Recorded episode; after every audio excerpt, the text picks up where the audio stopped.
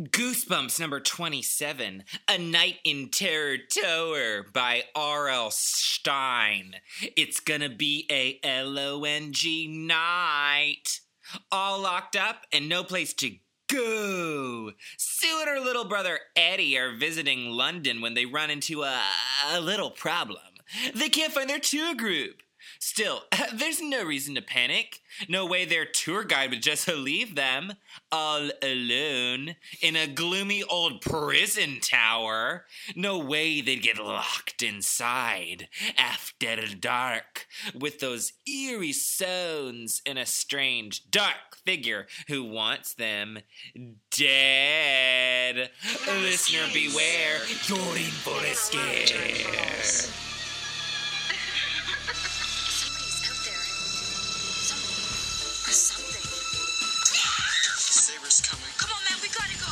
Go. Saber's hungry.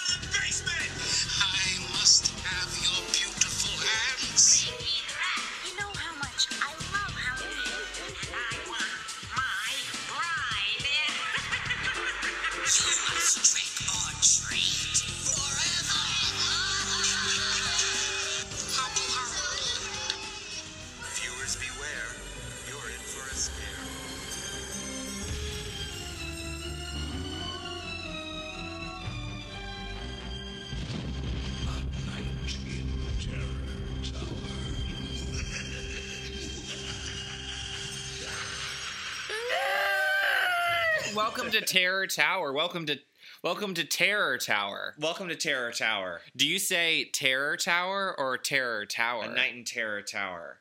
Terror Tower. Terror Tower. No, you you say a night in Terror Tower. Terror Tower. But R.L. Stine says welcome to Terror Tower. Thanksgiving or Thanksgiving? Taco Bell or Taco Bell? Let's go to Taco Bell. Let's go to Taco Bell. I say Taco Bell, but everyone else says Taco Bell. And I also say I also say Thanksgiving, but everyone else says Thanksgiving. It's Thanksgiving is coming up. Thanksgiving is coming up. We're going to Terror Tower. We're going to Terror Tower. I say Let's- Terror Tower. Let's spend a night in Terror Tower. Ooh.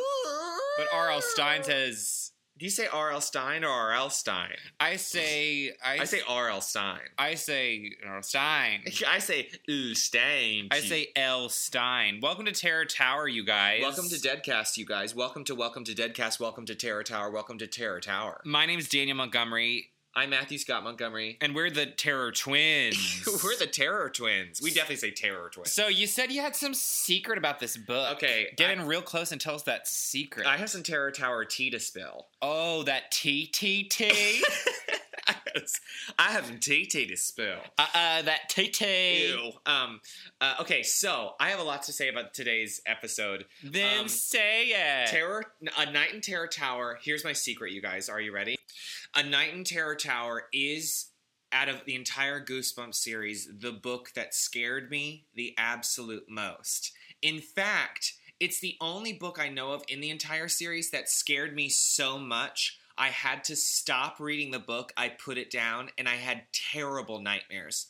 Mm-hmm. I was so scared reading this book that I thought the Lord High Executioner was going to come in my bedroom with an axe and kill me. you really? It scared me to death. oh my goodness. And. I have read this book twice, now three times. Once when it came out, once I read it, when once when I reread it when I was 16, She Sells Seashells by the Seashore, and once this past week. Because I built it up in my head as this is the scariest book in the Goosebumps series, and I was so scared watching the TV episode that I had nightmares that night, and I refused to watch it ever again. For the longest time, A Night in Terror Tower, I was like, I hate that episode because it's way, way, way too scary. wow. I know, but then I learned to love it again, and A Night in Terror Tower became my laundry unfolding TV episode. Oh my So goodness. After I do laundry, I put, and I have, right now, I have two VHS copies of A Night in Terror Tower, and I have it on my phone, and I have it on my computer because I was like, I'm going to learn to love this episode that scared me so much. So now when I unfold laundry, I watch A Night in Terror What Tower. about it scared you so much? Everything about it scares me. For some reason, it's like I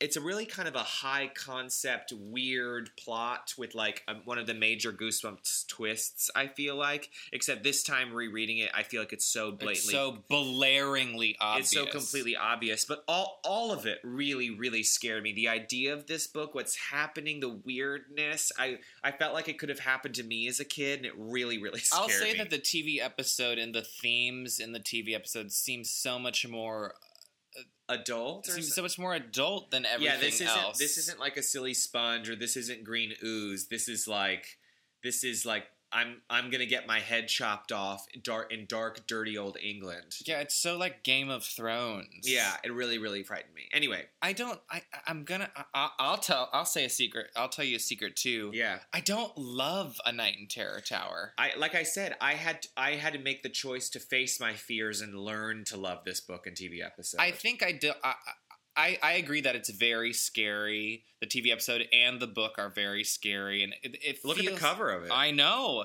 and it feels like a little different than than the rest. it feels very different than the rest of the, but the, I the but, series. but it doesn't doesn't tickle my spook bone. You know what I mean? To me, this is too scary. Well, it just doesn't t- t- tickle my giggle box. You know, Mhm. like it, do- it doesn't it doesn't give me that woo.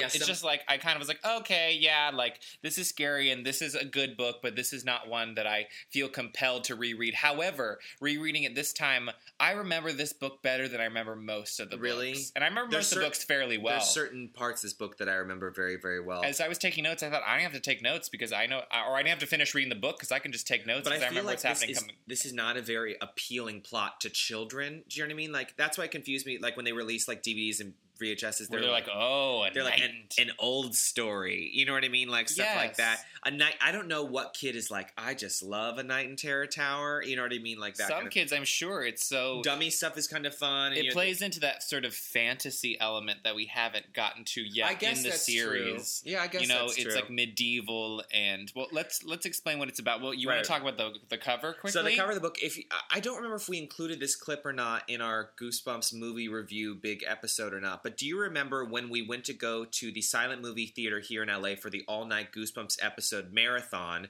and T. Jacobus was there, and he was telling us. You know, he's telling the audience stories about his artwork and things like that. A Night in Terror Tower was the cover that was he did in 24 hours. Yes, it, it was. It took him the well. He had the least amount of time to finish it. because usually he would get sent um, the description of the book and and he would make the picture the, the the portrait or picture or illustration painting whatever then he would send it to scholastic slash rl stine so he usually would read the books first in this one he had to get it very very quickly and he, It looks great for being it's kind done of so an, sexy incredible incredible cover but it's also very frightening it's a um, a jacked, like muscle bodied, tan, hairy man wearing a green, neon green burlap sack dress with wrap boots and big black gloves, wearing a pointy black executioner's hood covering everything except for his beady white eyes peeking out, and he's carrying a giant gleaming axe down a stone staircase. Um, Tim Jacobus was also speaking about. Um, this is where he started to really get into or start to explore that forced perspective Yeah. of book covers. You know, where really like you see the the long stairway behind him really getting smaller and smaller. It's as if he's coming towards you. It's like almost that fisheye lens sort of point of view That he's going to start really doing. really taking a look at this cover, I understand why some child would be like, "Ooh, this one looks like scary and dark and wild and fun. Let's do it." Yeah. Um, the colors we're working with for this book are like royal blue. It's kind of like a, a, a deep royal blue, blue and like a creamy Meyer lemon. oh wow, I'm getting hungry all of a sudden. I think it's interesting. I wanted to point out that the font in the back of the book is different than any other book in the entire series. What Yeah. up with that? Yeah, and um, the the softest spot that I have for the TV episode, which we will talk more about later, is if any of you have a, a VCR or had a VCR or had the Haunted Mask VHS tape. When I know most of you did. I know. I still. When you watch the Haunted Mask VHS tape, which is the VHS tape I uh, watch the most, it starts off with a behind the scenes upcoming featurette about a night in Terror Tower, and I'll include some of the clips Oh, here. it is just it. it it's going to be the last thing that runs through my mind as I die. That's in that true. Terrible crash. and be, and but be, and, and since I have uh, the haunted mask memorized, Daniel and I also have this Night in Terror Tower behind the scenes featurette memorized. That Absolutely memorized. And now, a sneak peek of an upcoming video in the Goosebumps series from 20th Century Fox Home Entertainment. Hi, my name's Corey Sevier, and I'm going to be playing the role of Eddie in a Goosebumps production, A Night in Terror Tower. And I'm just here to take you behind the scenes. Come on.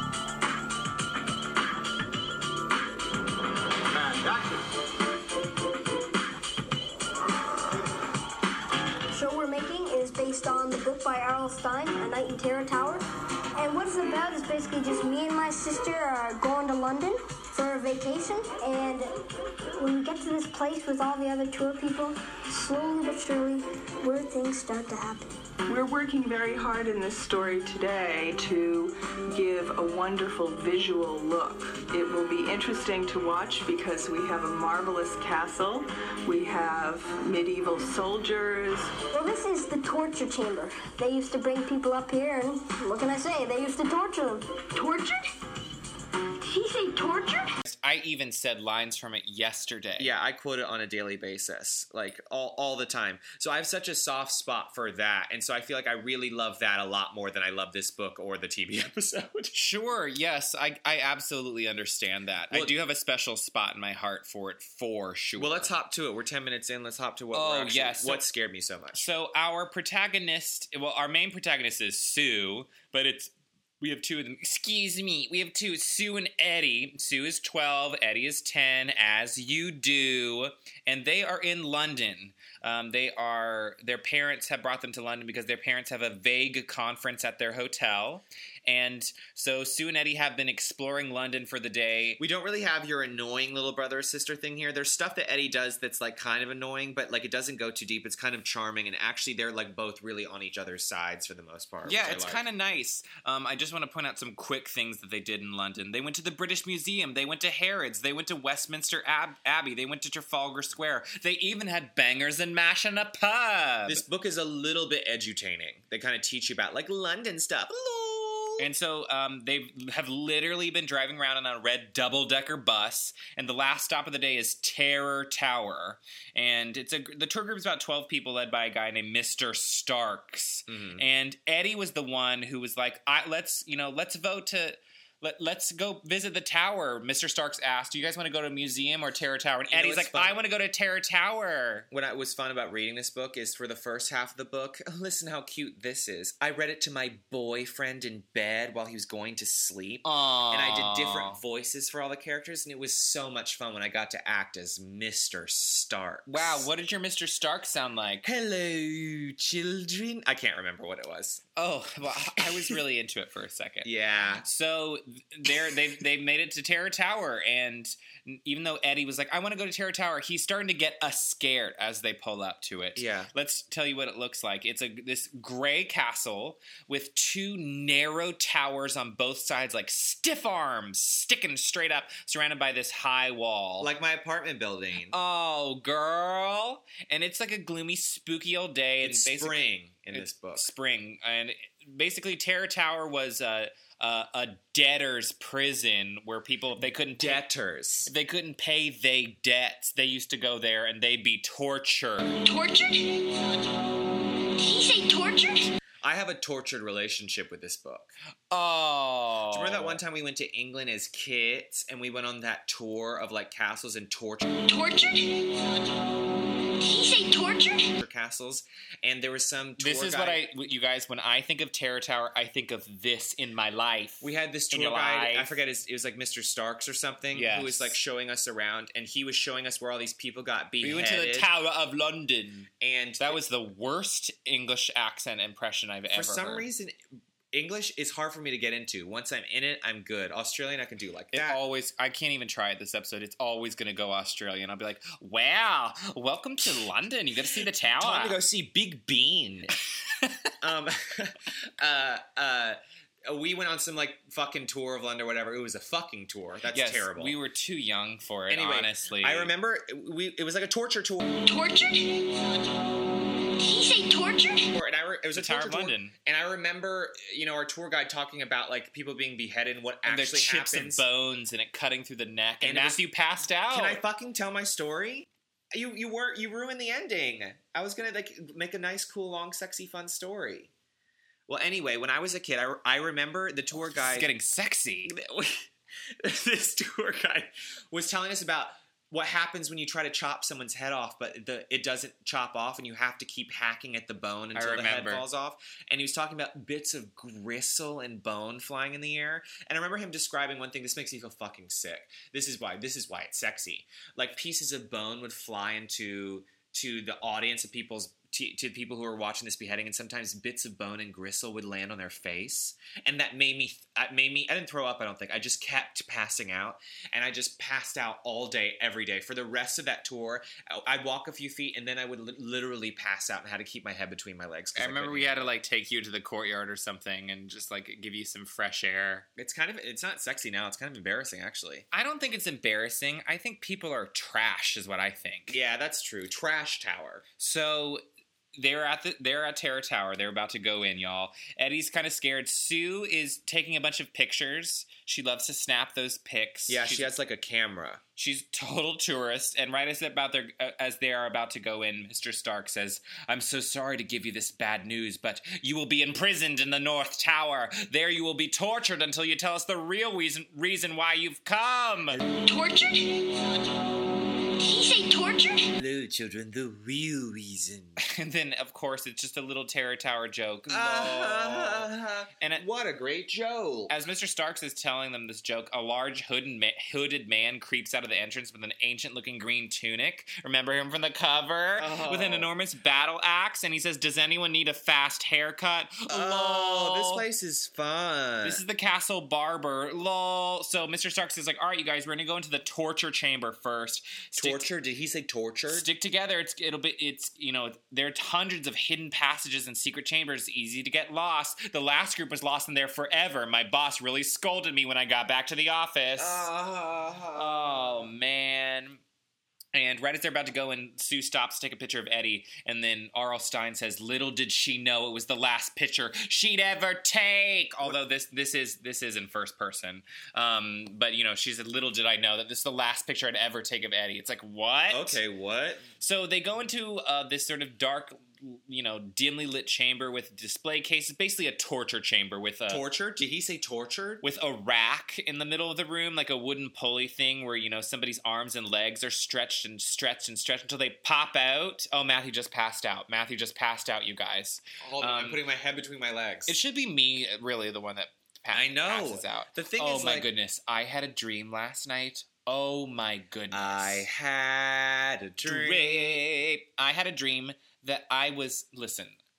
I was doing drugs, Okay. but I was injecting them into myself. Daniel? I know it was. Some, it's something I would m- most likely never do in real life. I, I mean, I could. Ne- I mean, I could never give myself a shot. But in the dream, that's what I was doing, and I was doing like I don't know why you guys. I don't know why I don't support this at all. But I was doing. I was injecting drugs into my foot, Ew. and Ow. the needle got stuck in too far. I'm gonna pass out talking about this.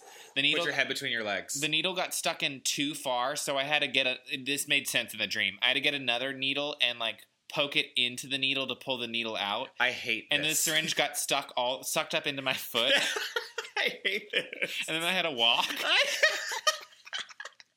oh wow, this book was giving you nightmares. You know what? It really was, and um, I, I'm not gonna get over it anytime soon. Oh, wow. Anyway, Anyway, what made me think of that? at torture? Tortured? Did he say tortured? I can't remember now. So, oh, um, Oh, passing, passing out. Yes, yes, definitely. And as, Again, like this was this is this book gets kind of like you know it deals with weird torture such an abstract scary scary concept Torture. carry concept for it's such little like kids an abstract Carrie Underwood. yeah you know what i mean it's one thing where it's like you know like vampires or werewolves or mermaids But this one's like, about torture. Did he say torture? yeah So they're in this torture chamber, and they see this man with a long black cape and a wide brimmed hat pulled low down over his forehead. So this guy scares me. Out of every like goosebumps, like I guess villain or monster, or something we could say, this Lord High Executioner really frightens me because this description, he's a giant guy in all black with the this giant black wide rimmed hat. Like it scares me. It makes me think like Poltergeist 2, like Beyonce Formation. yes, that's exactly right. That kind of wide brimmed hat. Yeah. And R.L. Stine describes him as they, he says his dark eyes his eyes glowed darkly from them. Can I stop you for a second? Sure. You know how we like sound the alarm and like tweet all the time, like fell hard in his elbows and knees. I Eyes got going- another one for you. Its eyes glowing darkly.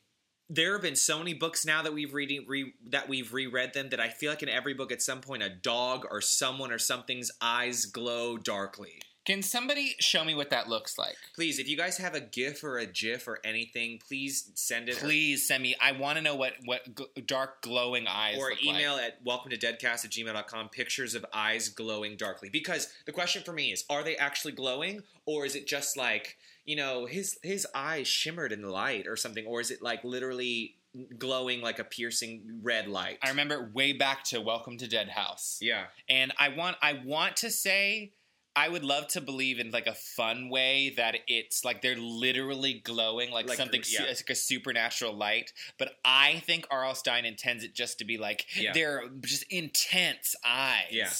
So uh, let's start look, looking out for that when we're rereading. And I don't know, maybe at some point later we might even fall hard on our elbows and knees. I don't know, bitch. So who is this guy? And you know, uh, Eddie and Sue think see the guy and think he's probably just like a guard or even like part of the Probably. probably part of the tour. Who even knows? But Sue's like, I want to take a picture, and then she of the I to take rack, a picture of the rack. and then she realizes her camera is gone. Oh no! It I wa- know who it was. Who was it? the mad pickpocket? It was- strikes again. It was Eddie and his buttery little hands, fastest hands on earth. wow. So we Butter learned hands. we learned that Eddie's like a he, he likes to be a little pickpocket.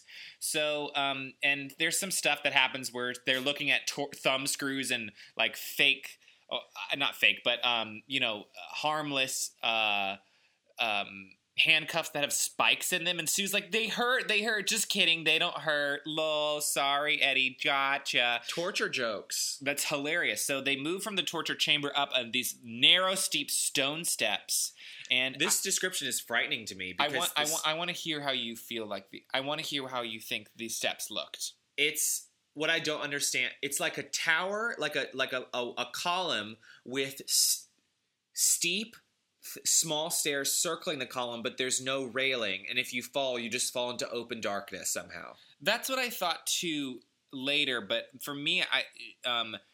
Sue says she, the the it was so cramped she kept bumping against the sides. So I thought, oh, is it not open in the middle and stone steps have are like spiraling around it? It's just like a Oh, like it goes up like that. Do you guys get what I'm saying? Either way, this whole stuff it really scares me. It uh, it's yes, it is scary and it's confusing. Anyway, they get to the the They get to the they get they they're about halfway up the tower and they reach a cell for like where they used to keep political they reach the cell starring Jennifer Lopez. and Vincent D'Onofrio. And the cell where they keep political prisoners it's just a small stone bench with a wooden table and it's like um, my bedroom. and Mr. Starks talks about people being beheaded there. Oh, you know, no. everybody that stayed there went beheaded. Nobody Oh, stayed no. there for. I'm gonna be sick. Oh no, he's gonna pass out. Oh no, I'm gonna have needle foot nightmares. And so they keep going up the stairs, and S- Sue has the strangest feeling like she's been there before. oh, I'm having deja vu. I'm having deja vu all over again. That makes me sick. You know what makes me more sick than deja vu all over again? What? Is somebody saying, it was 2 a.m. in the morning. No, bitch, it was 2 a.m. oh, girl, it was only 3 p.m. in the afternoon. Fuck you. Wow. And I don't ever say that word. You what word? You.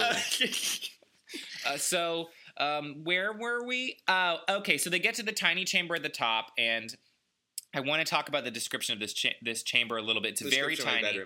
There's a small round window high above their heads that sp- that spills gloomy A gray light.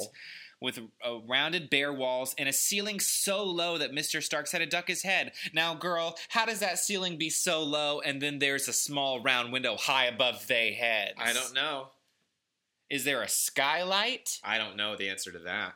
But uh, Mr. Stark says perhaps you can feel the shadness in the room. And he says that a young prince and princess were brought up here Prince Edward and Susanna of York. Oh, okay. Prince Edward and Susanna of York. So Eddie and Sue are listening to this. And the, and as Mr. Starks tells them the story about how the Lord High Executioner and his men were ordered to smother the children with pillows, dirty pillows, to prevent them from taking the throne.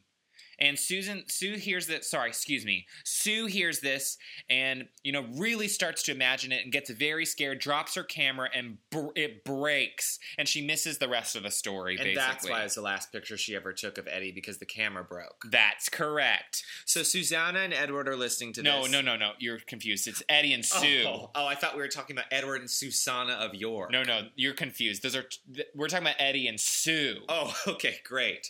So Eddie and Sue are in the chamber where Eddie and Sus- uh, Edward and Susanna were. Yes, way back when, and they sort of as as the as Mr. Starks keeps speaking, they kind of look around. They see some black markings on the wall. They're really creeped out by it, and as they're kind of looking around, they're like, "We got to get out of here." And they turn around. They see that the tour group, Mr. Starks, They can't have- even hear Mr. Stark saying, "Hello, children." please, uh, children, please. like British accent. Please, oh, the- like there's some there's some piss poor accents in the TV episode. Oh, what accents? I know. So they turn around. The group has disappeared, and Oh no, they disappear. So Edward freak Eddie freaks out. And Sue's like, they're probably at the bottom, whatever. And Eddie's like, doesn't it close at nine, like five o'clock? What time is it? And Sue's like, girl, it's five twenty. It's 5 p.m. in the evening. Oh.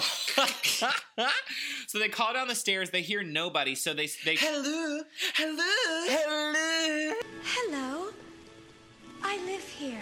So they start going down the stairs. And when they reach the political prisoner's cell, they see that oh wait, there are actually two stairways that lead down from it. What? Hmm. Which way do they go? So they choose the right stair, the stairs to the right. But then they hear heavy footsteps coming up the stairs, and lo and behold, who comes around the corner? But it's that man with that hat. This is the part I stopped reading when I was a kid, and I, I remember I put the book under my bed. I was so scared, and I stared at the doorway, thinking the Lord High Executioner with his wide brim, wide brim hat was going to come into my room to get me, Sir Matthew of York. No, your name's Matt. Oh, sick!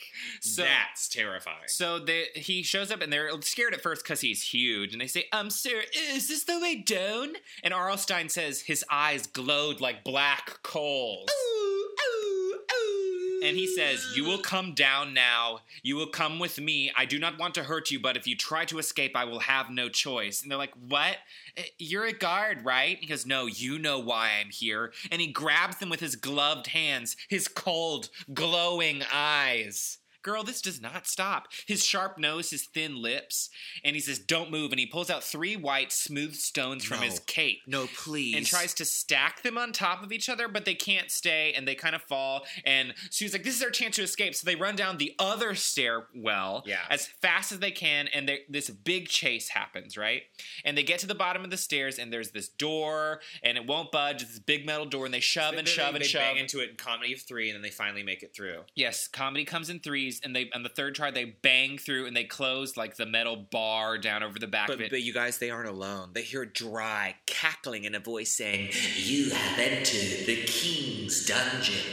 Abandon all hope. and then they see bony hands are reaching out of a dark cell and they scream and freak out and they realize oh no wait this is just another room of the like the museum mm. and th- those are just wax figures You have entered the king's dungeon. Abandon all hope. and they hear that that's just going on repeat over and over again. so amazing. Dominion. and then they hear that somebody Abandon banging on the door and it's the old it's the man. They just know him and he's like hurry let me in. And You. sue freaks out. She trips and she lands on a body. Oh god but it's not a body. It's just one of those those d- dummies or whatever that were like on the rack. And she says, My knees and elbows hit the hard stone floor. So that's not fall hard on my elbows and knees, but my knees and elbows hit hard the stone floor. Change it up, R.L. Stine. Change it up. Change it up, change it up, change it up. Change it up. So all of a sudden the You door swings open the with a big crack and he says, You will not leave the castle. And they say, What do you want? Why are you chasing us? He says, You know, You the know why we're answer. And he pulls out those stones again and they just start to run. And girl, this chamber is really big and it's really dark. And they just stumble around. They find a flashlight on some table of tools. It's kind of hard to. It, this this tunnel is kind of hard to imagine because they kind of describe it as there's like ladder rungs on the ceiling, kind of, and it's like very low and kind of curves around. Like Something that's interesting to me that R.L. Stine does a lot is you're running through tunnels that dip down and curve. Yeah. And I have trouble imagining ton like I have I never been in no tunnel that does that. Mine are mine are straight and narrow, or they, they turn right, they turn left, but they don't. Curve. They don't curve and go down and up. Like I want to do it. I want to know what it's like. So they are running through, ducking their heads down, and they hear that the man is chasing them through this basically tunnel that they found. It's a sewer or whatever. And you know they're running and running and running, and he catches up to them because Sue drops her flashlight or whatever and grabs. dropping her camera, drop her flashlight. She's the one with the buttery hands. So he grabs Edward Eddie and pulls him into his cape, and she uses the flashlight as a weapon.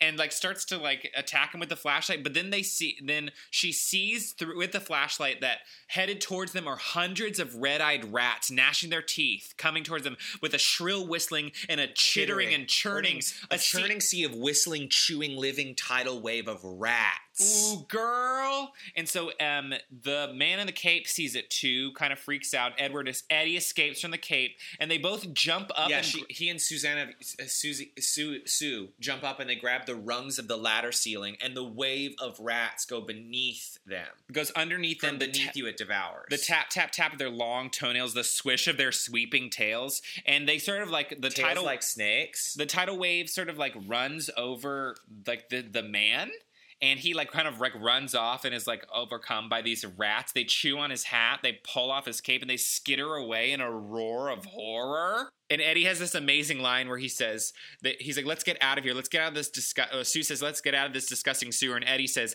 "I can't wait to get back on the tour bus. I can't wait to get away from this awful tower. I can't believe we've been chased by a crazy person through a sewer. This can't really be happening to us, Sue." I love that. He just calling it all out. So they follow the sewer around and around and around. Then they hear this roar of wind or whatever. Basically, they come to a ladder that o- that they climb that leads to a manhole that opens up into like the street. yeah, Like in the and it's nighttime now, and they see that they it's nighttime at night. And they see that they're by the tower still, of course, and that all the lights are off and it's totally closed. And they lead back, they go back to the parking lot. They see no one. There's absolutely no one anywhere. But then, out of nowhere, they see a tall, white-haired man limping toward them and says, "You there." You there? He's wearing a gray overcoat, gray cap, his skinny frame. He's the Scottish night guard. I won't even, I can't even come close to doing a Scottish accent. no, that's not going to happen. You're listening to the wrong podcast if you want a Scottish Sorry. accent. And he, the Scottish the guy says he's a night guard and said that the bus left and they were His looking. name's Emil the Night Janitor. and he said the bus is looking all over for you guys. Where were you? And they say, "Oh my God, you you have to help us. We were chased by this man." He says, "But there is nobody here but me. You're wrong. You were in the sewer. I think this is so stupid. He's like, "You're wrong. There was no one there." You're not allowed down in the sewer. If you break the rules, we can't be responsible. Now you come out here with a wild story about a man in a black cape and running through the sewers. Wild stories. Wild stories. Wild stories. One, two, three, four, five. One, two, three, four, five. and so he he's like, you guys are lying, and basically says, "There's a there's a phone booth over here. You can call a taxi. You got money, don't you?" And Sue's like, "Yeah, I guess my yeah, we have these gold galleons. And so a taxi comes, drives them back to the Barclay Hotel where they're staying. And once they get there, Sue gives him some coins to pay f- pay for the taxi. And, the, And he goes, Hey, what are these? You're gonna pay every coins. And he's like, No, we take British pounds. we take British pounds. And she's like, uh, I don't know. This is just the money that mom and dad gave me. And he goes, Are you paying me with real money or play money? And we she- use British pounds here, miss. I want my money now. She says, "Why would my parents give me play money?" Is I don't know your parents. I don't know your parents. So she says, "We'll run inside the hotel. We'll get our parents. They'll pay him." He says, "Well, if they're not down here in five minutes, I'm coming in after you." So they run inside and they run back in the lobby. They run past the restaurant. They're so hungry. And they go to the sixth floor. They're staying in room six two six, and they get up there and They're they staying in room 6126. and they they get up there and there's there's they knock but there's no answer and then they're like they see a maid they say excuse me maid could you let us into our room our room and the, and the maid says sure let them into the room She goes, I'm normally not supposed to do this, but here, I'll let you in. so they see that the room is totally empty. The lights are off. The bed is made. There are no clothes in the closet. I would just go straight to bed and order room service, girl. they say what is going on? So they go back down to the front desk to see maybe they like are still in that meeting or whatever. I don't me. know. And they get there and there's some woman complaining about get, needing her river view or this is whatever. what I so there's an audiobook version of this one as Yes. well. So I listened to the I audiobook. listened to it too. and I read the book as well. But um, I did this thing where I listened to the audiobook first, and I was like, I'll just like marinate listening to this, and then I'll I sit did down. too. Wow, and then I'll I was like, then I'm going to sit down and read the book. But there are all these delicious, stupid little details that I actually really love that are in the book version, not in not the um, not the audiobook version. And this is one of them where it's just this moment of a woman going like demanding a river view from her hotel room, and then the person who's working the front desk is like, "I'm sorry, ma'am, there is no river near this hotel," and she still keeps demanding for a river view. It's pretty amazing. Riverview Falls. So they they get to the front desk and ask where the meeting's be- being held, and the man at the front desk says, "What meeting? There are no meetings being held this week." And Eddie's like, "Are we right? Are we in the right hotel?" And Susan's like, "Yeah, of course you are. Um, why are you asking me these dumb questions? I'm not an idiot." It's like, what room are you staying in? They're like, 626. And he checks. He's like, I'm sorry. There is no one staying in room 626. 626 is vacant. says, "Well, so what are your last names?" And a strange tingly feeling goes down the back of Sue's, Sue's neck. And she was like, My name is Sue. Sue. Sue what? Why can't I remember my last name? And tears fill her eyes, stream down her hot cheeks. And she says, Eddie, what's our last name? he says, "I don't know." End of End of Act part one. one. Eddie, what's our last name? Uh, I, I don't, I don't know. Oh, Eddie, what's wrong with us? What is wrong with us? Turn the tape over. Unless you've got goosebumps. So uh, the clerk says, "Why don't you guys go to the restaurant, maybe, and while I try to find your parents." Now, when I think of this book, there are several things that pop out to me. One of these is just this restaurant sequence for some reason. Absolutely. So in Absolutely. so this restaurant is very fancy, tinkling chandeliers and the whole nine, and You gotta get a chandelier. chandelier. They're like, this one or that one. like, how are we going to even pay for this food? What are we going to do? Charge it to the room? And and Eddie's like, yeah, what room?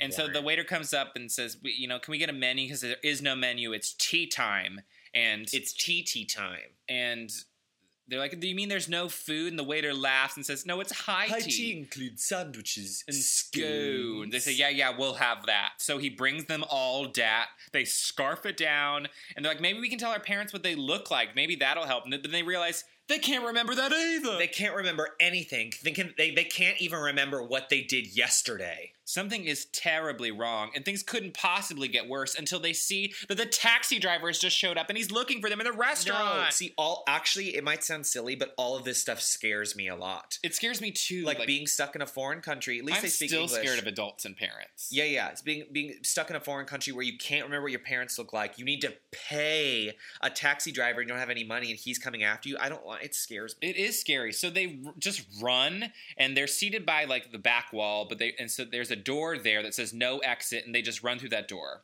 and they come to a dirty old hallway. They run around a corner, and they stop, listen to hear if any, you know, if the tax driver has followed them, hear any footsteps, and then the Cape Man appears from around the corner and said, "Did you really think you could escape from me?" No. Oh my gosh! Too scary. So he comes towards them and pins them up, back up against the door. I had, and needles. I had I had some trouble with imagining this because R.L. Stine says they ran around the corner and then the man came around the corner and backed them up back against the door. And it's like, wait, where? I don't know. What corner? Who? Yeah, I had some try. To let this go. And the the man says you need to give them back. Give them back. And Susanna, Sue's, Sue is like, "What are you talking about? Give what back?" And he's like, "The stones." And Eddie's like, uh, "I took the stones. I, I they looked important." And he, the man says they are important. And Sue's like, oh no, it's the, The mad, mad pickpocket. pickpocket. And he says, fine. So A night of the mad pickpocket. So Eddie gives them back. The man stacks them like he's wont to do and starts chanting in an ancient language. And then the hallway starts to and shimmer. he says, "Albus Severus Dumbledore." the hallway starts to shimmer. The doors start to wiggle and bend as if made of rubber. The floor bucks and sways. There's a blinding white light and the sharp stab of pain in Sue's stomach, and everything goes black. Sounds like Saturday night. Ooh. so Eddie and Sue wake up in a wake up and they find that they are in a dark, old-fashioned looking hallway with hardwood floors and candles. They must have just fallen asleep, and now they're in a different part of the hotel. They must be an old part of the hotel. There's no Cape Man, and they realize that everything's silent, like a weird, eerie silence. And so they This, fall. this really scares me. It's very scary. So they follow the hallway for a very long time. it twists, it turns, and it curves up and down. It goes down and up. It doesn't. It just turns corners, and they bump into a group of hooded, robed figures walking by. What this makes me think of, it makes me think of Of uh, Death Becomes Death Her? becomes her when the nuns literally float by on their on their Wheels. on their wheels. Yeah, and going. They go past um, uh, Bruce Willis's character. Yeah.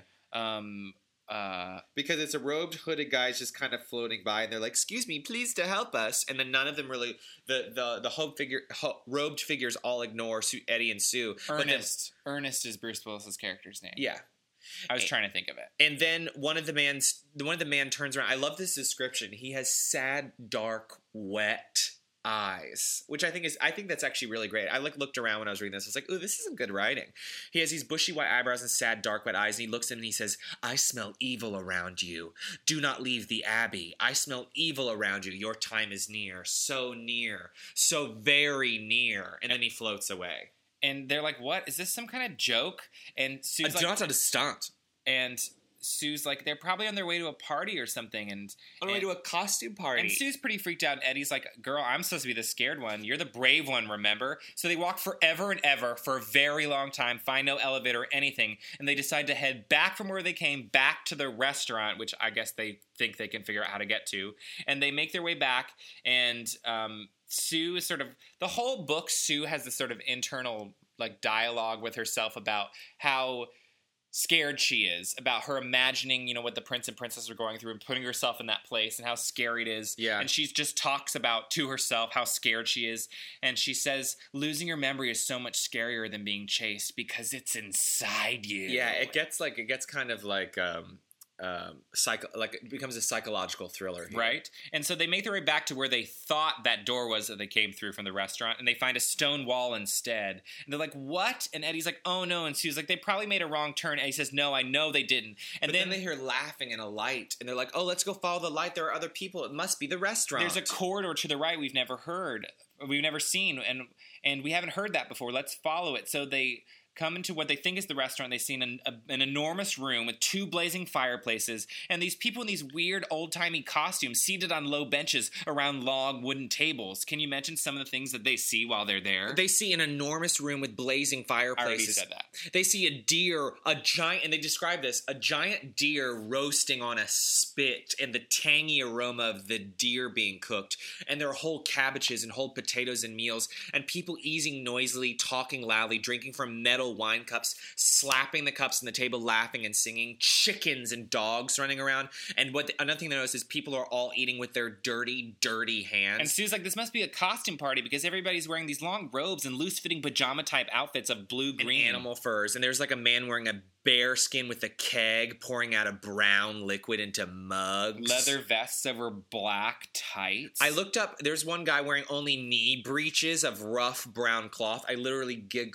I literally giggled knee breeches. I literally giggled. I googled knee breeches because I wasn't sure what that is. It's And- basically like capri pants. so they ask that man how to get out of the hotel, and as they do that, two little dumb girls in gray dresses, dra- down to the dresses down to the floor, come up to them, and Sue comments it looks like they've never brushed their hair in their lives, and They looked to me like they'd never seen a 12 year old in a t-shirt before. and jeans and a t-shirt, and the girls kind of giggle. T-shirt and my panties on. t-shirt and my panties on and the and the girls kind of giggle and point at them and everybody in the room stops everyone in the room stops and points at them. Even them the chickens stop clucking. and there's an enormous red-faced man in a long white gown he says it's them it's, them.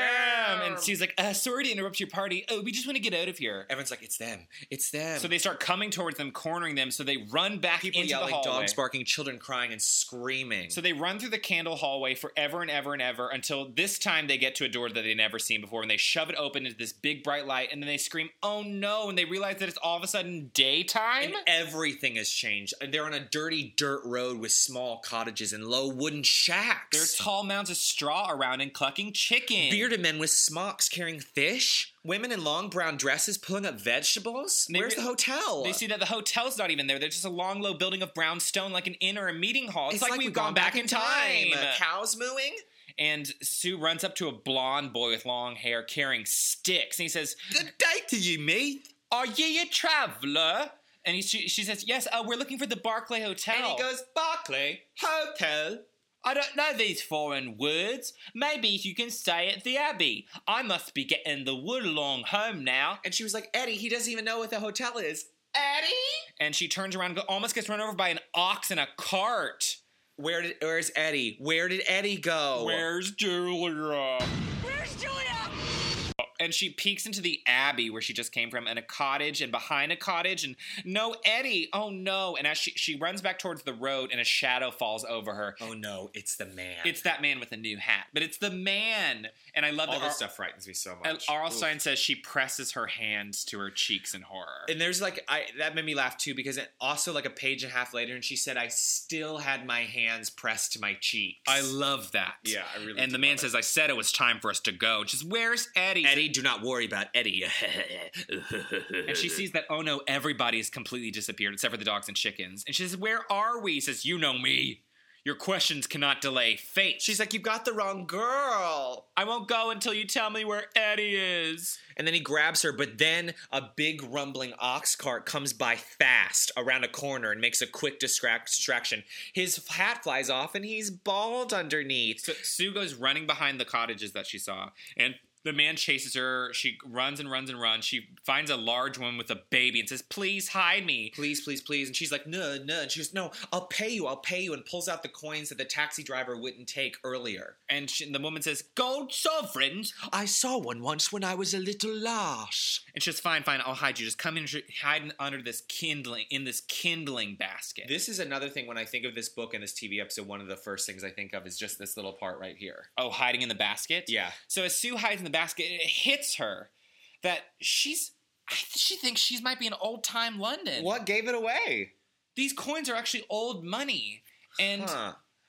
maybe that that weird thing that the guy was doing with the stones brought her back in time. What? Like maybe that's what's happening. Oh, wow. Okay. And but the the man must have mistaken her for someone else, and then she hears voices, and then This she, is the part that I think of. she hears the woman saying, "She's right in here, sire. I put her in this box for you." She's all wrapped up for you, ready to go take her away. She is, she is. And so uh, Sue tries to get out of the basket, realizes that she's caught. The woman didn't help her, and she feels somebody picking up the box. And she hears the woman whisper into the box, I'm so sorry. I hope you find in your heart to forgive me, but I dare not go against the Lord High Executioner. And Sue said, "What did you say to me?" I said Lord High Executioner. Oh no! So that man is the Lord High Executioner, girl. Ooh, he scares me. So Sue feels herself in that basket. She feels herself. She feels herself being picked up and put in some carriage or horse cart, banged around, and is like lifted out of it. And they take. She Isn't finds that scary, you guys? It is kind of scary. She's lifted out by soldiers, and they take her to I Terror. Tower. Ooh. And as she's being dragged through the courtyard, it's filled with silent, grim people like scarecrows. Dirty, their faces blank. Some sat or wept and stared at the sky. Babies crying. Some men and women sat in the dirt moaning and muttering. There's even like one person with a bleeding foot covered with a dirty rag. Isn't this scary? And she's shoved up the stairs. She realizes there's the prisoners, the debtor prisoners, the ones who couldn't pay their debts. and she goes past that. forgive us our debts. She goes past that, you know, that prison cell halfway up the tower, and then she gets to that the ta- the the chamber at the top, and they lock her into that room. and she stumbles to the floor, landing Landing on on elbows and and knees. knees. She doesn't fall hard, but she lands on those elbows and knees. Anyone, if anyone would tell to take, tr- take time practicing landing on your elbows and knees, please do it because I still can't do it. Slash, know what that looks like. I'm too busy staring in the mirror, making my eyes glow darkly. you know what's not in this book? Is there a redhead? One of the women in the must have been a redheaded.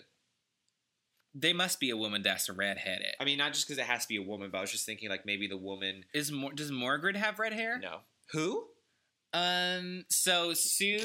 So Sue's like, "Oh no, I'm locked in." And here's somebody go, "Sue," and it's Eddie. Eddie's already in there. Oh, Edward, Eddie, Eddie, what are you doing here? He said he'd been captured by the man when that arc, that ox cart came by, and, and and Sue's like, that ain't no man. That's the Lord High Executioner. and then they realize, oh no, someone's someone's coming, and the door opens, and Here comes a white-haired man with long and wild hair that fell, falls in t- thick tangles down his shoulders, and he has a short, wide beard that ends in a sharp point, and a purple robe down to the floor, and purple eyes. who does he think he is? Elizabeth Taylor, and she. And they're like, and Sue comments that he seems sad, and he says, "You have returned." He says, "You do not remember." Why are you laughing?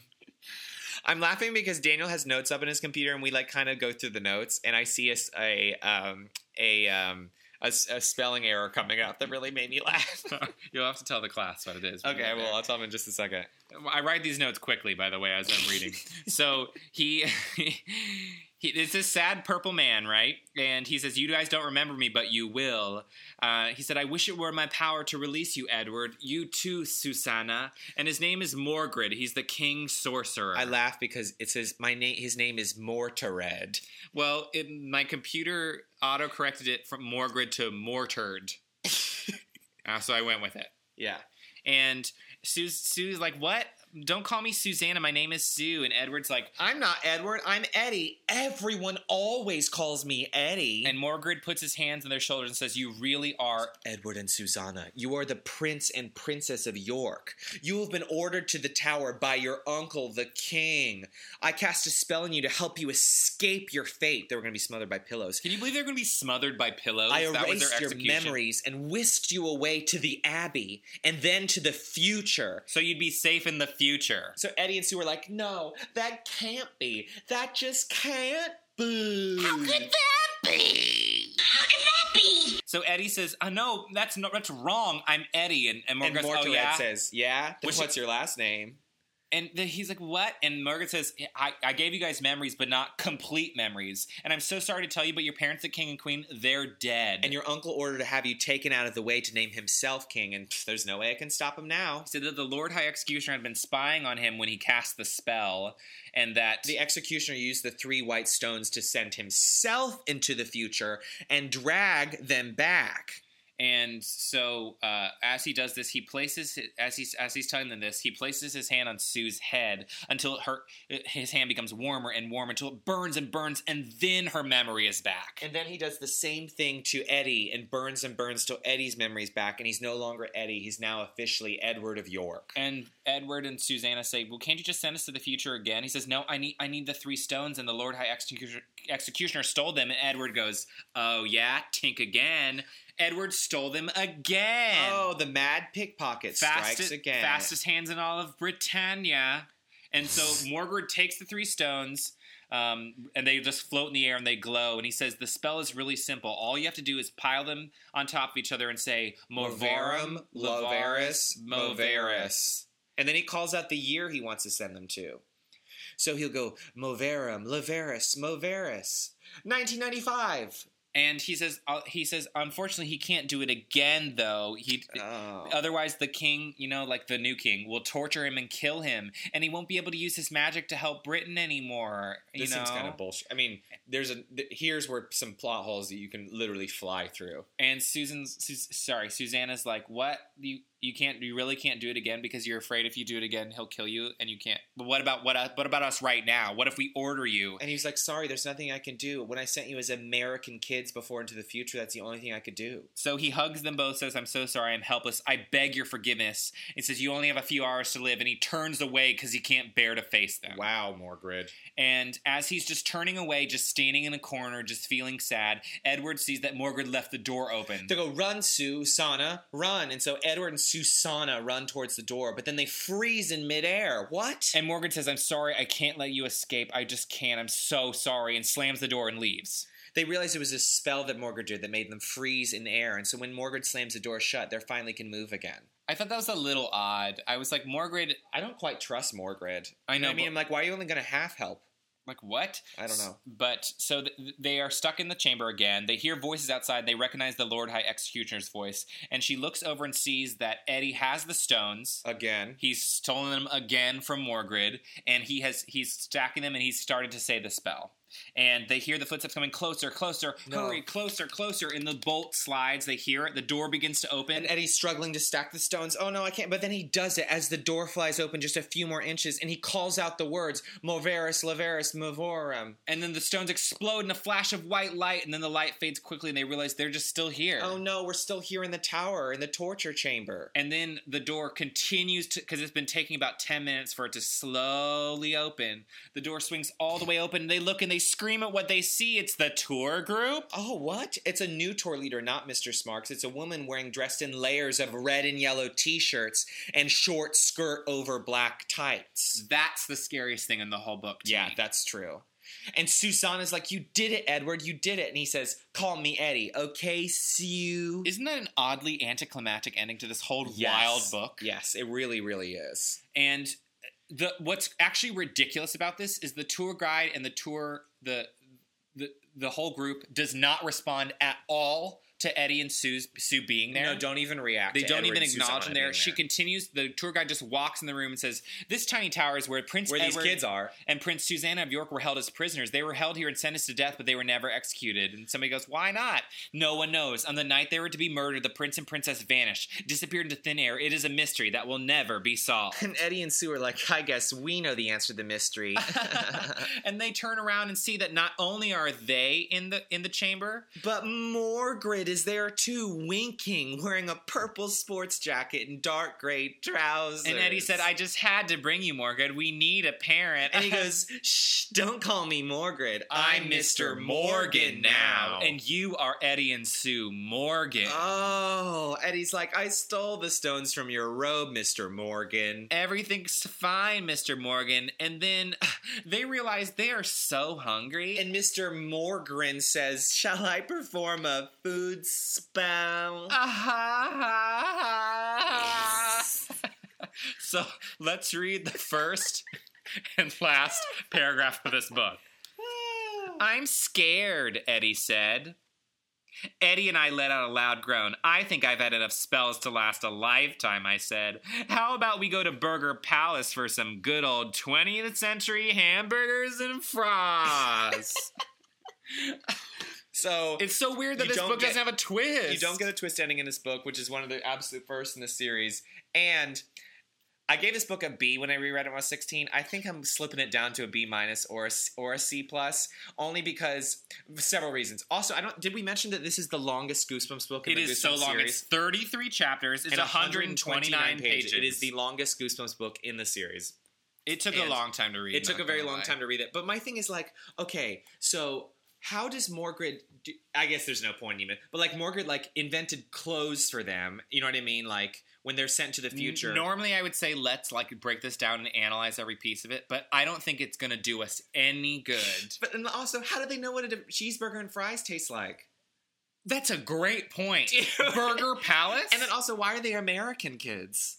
how did how did Eddie? Do you know what I mean? How did Eddie know to include Morgred in the spell? I, I don't know. Burger Palace? What? And how are they going to survive? How are they going to afford anything? Why is Mr. did the- Morgan doing magic for the rest of their lives? None of it makes sense. Like absolutely. Well, so I got so used to the ending of the the TV episode, kind of like not the not the the very end, but like kind of the, it ends differently in the TV Yes, episode. let's talk about and it. I got so used to that that I was surprised when I read the book again. I was like, "This is how this ends." Yes. So the TV episode is one of those two-parters or like episodes, I guess. Yeah. Two-parter, um, and R.L. Stine hosts it.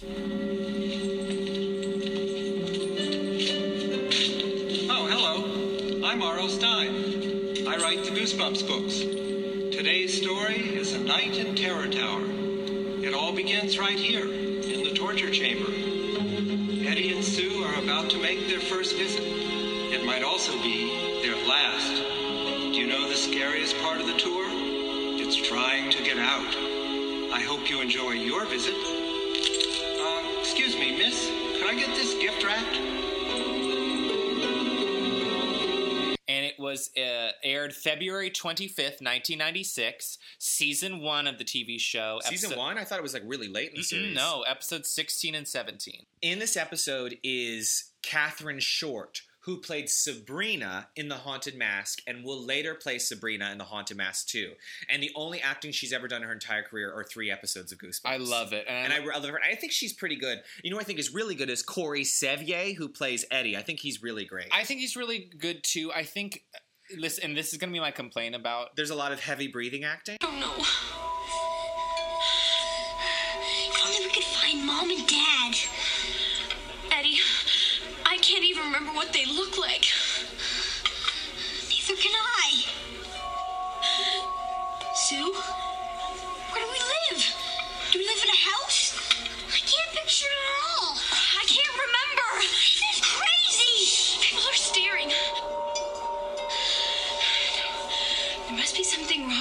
Memories.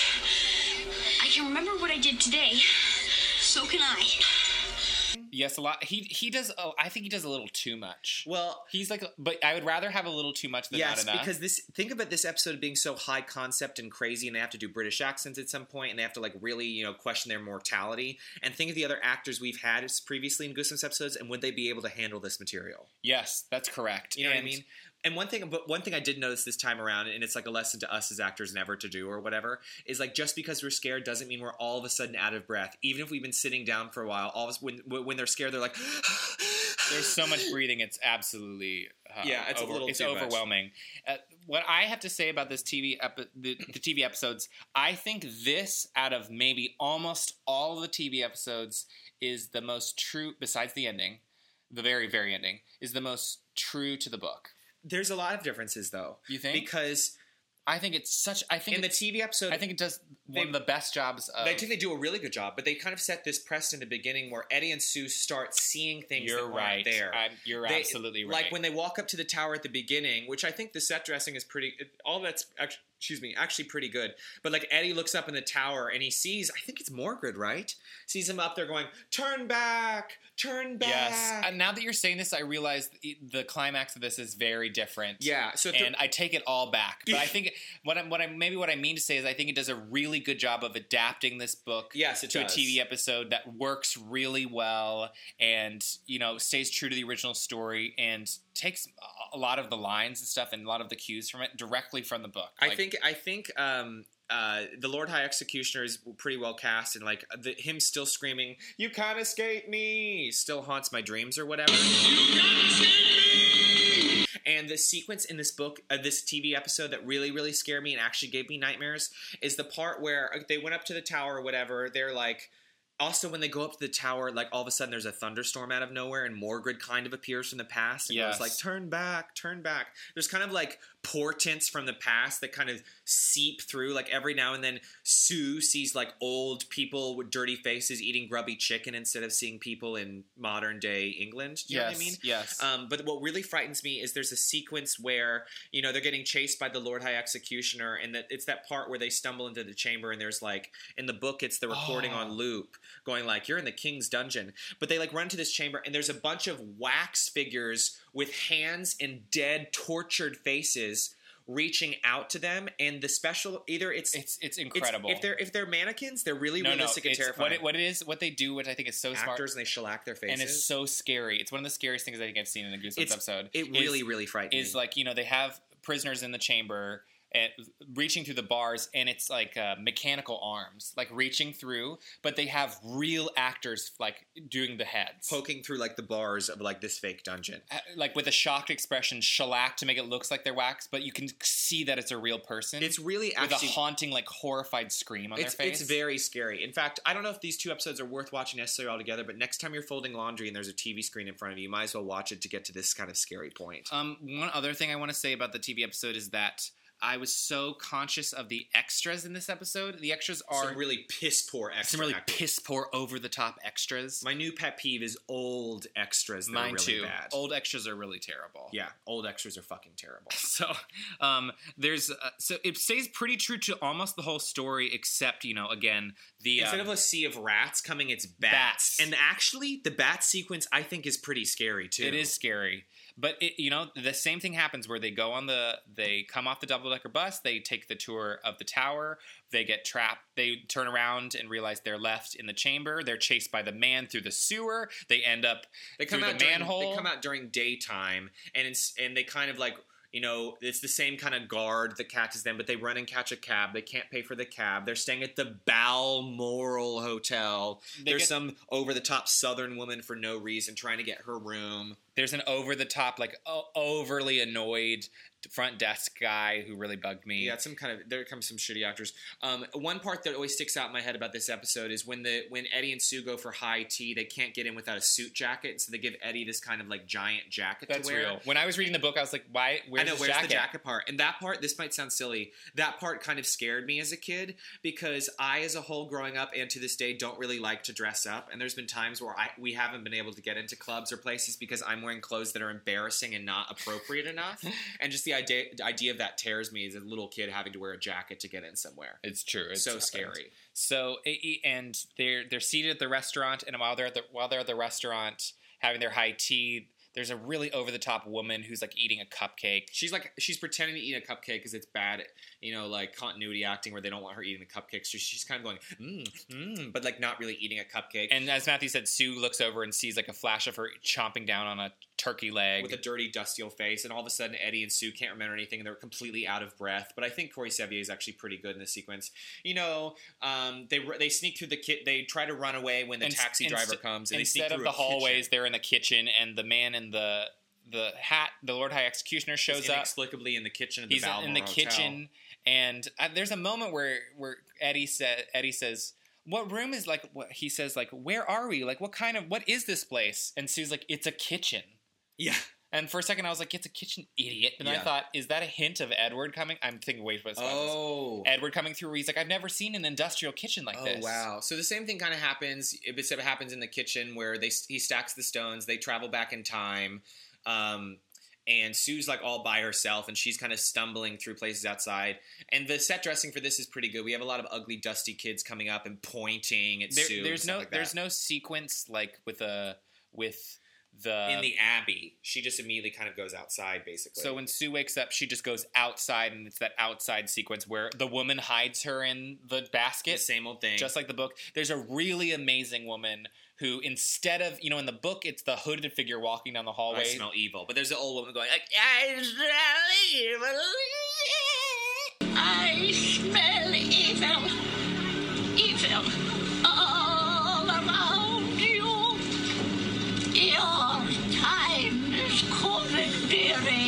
She is absolutely incredible. Yeah, she's really great. And so, you know, Sue because she gets she gets tricked by that old uh, gold sovereigns loving little last bitch. She gets taken away in in the box and she gets thrown up in the torture chamber or whatever And- with Eddie. and with Eddie and Morgred is there, and Morgred it looks like poor man's Donnie Wahlberg to me. Yeah, he's like younger and like you know whatever. no purple eyes, no long hair. He's like baldish. and he and he basically tells him the same thing. And then all of a sudden he was like. Eddie, Eddie and Sue become Edward and Susanna, and they're wearing like crowns and robes, and they have British accents and stuff like that. Now I remember. So do I.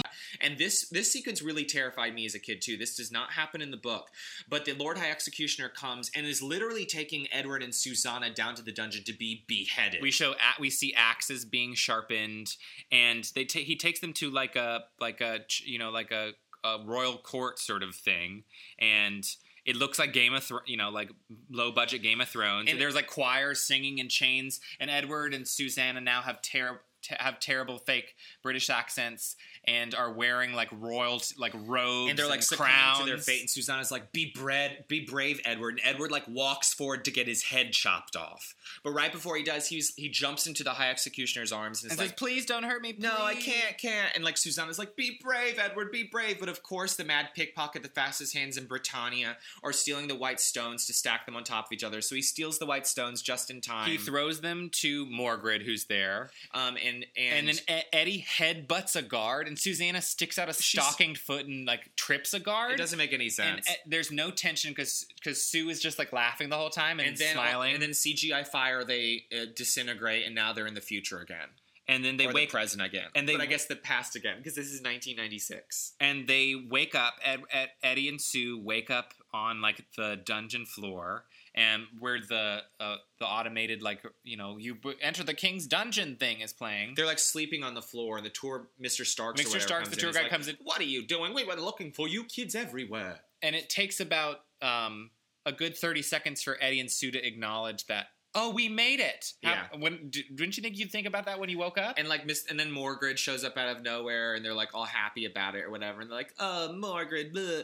and so you know their new dad, Mister Morgan Morgred, and Eddie and Sue get on the tour bus again, but Morgan only has two of the white stones, and he was like, "Eddie, you took my stones again." and uh, Ed, um, Eddie asked Mr. Starks you know what what happened about the prince and princess he said they were they vanished and they were never heard from again basically Oh, and then the bus drives away, and then we see dun dun dun, the Lord High Executioner watching the bus drive away, and he's holding the third of the white stones. So he's like still out there. He like he had like lunged for the stones as Morgan was like chanting or whatever. So now that you we go through that, I re- I recognize that there are some big differences. I don't like that twist at the end. It to me, it reminds me of the end of Twilight, where it's like you know, fucking uh, Rachelle Lefevre or whatever, like kind of is right there and kind of turns the camera, and it's like, uh, dear, dear, like, oh, we're to be continued. Oh, this is Because gonna get crazy. That twist is not a Goosebumps R.L. Stine twist because it's outside of there. It's like a third Yes. person twist. I It's was- like a I was drama- thinking about- dramatic irony. exactly. I was thinking this. I was like, well, this couldn't happen in a Goosebumps book because Goosebumps book are always first person. Yeah. um, almost always first person. So you know, this doesn't quite work. It works for like a TV episode for kids or whatever. Yeah. But if you're thinking true Goosebumps, it's not quite. Well, thank you guys for uh, joining me, um, j- just me, Matthew, on facing my fears and reliving this uh, tortured chamber time travel night in Terror Tower episode. This was actually fun to go back and revisit this. And now, for now, we've officially survived the scariest book in the series as far as Oh, I'm concerned. man. It actually really scares me. But we're not done traveling through time, are we? Uh uh We're the next book is is is we're we're gonna travel. We're going to time travel a little bit more with the Cuckoo Clock of Doom. It's gonna get weird. Yeah, I hope you guys are on time. Oh, don't be late. Uh-uh. Dana, what do you say we go to Burger Palace and get a nice 20th century burgers and fries? I'll get some fries if you dare. That's our story. Time to go. The tower is closing. How do you get out of here? Can somebody show me the way out? How do we get out? Really, somebody help me. Let me out. Let me out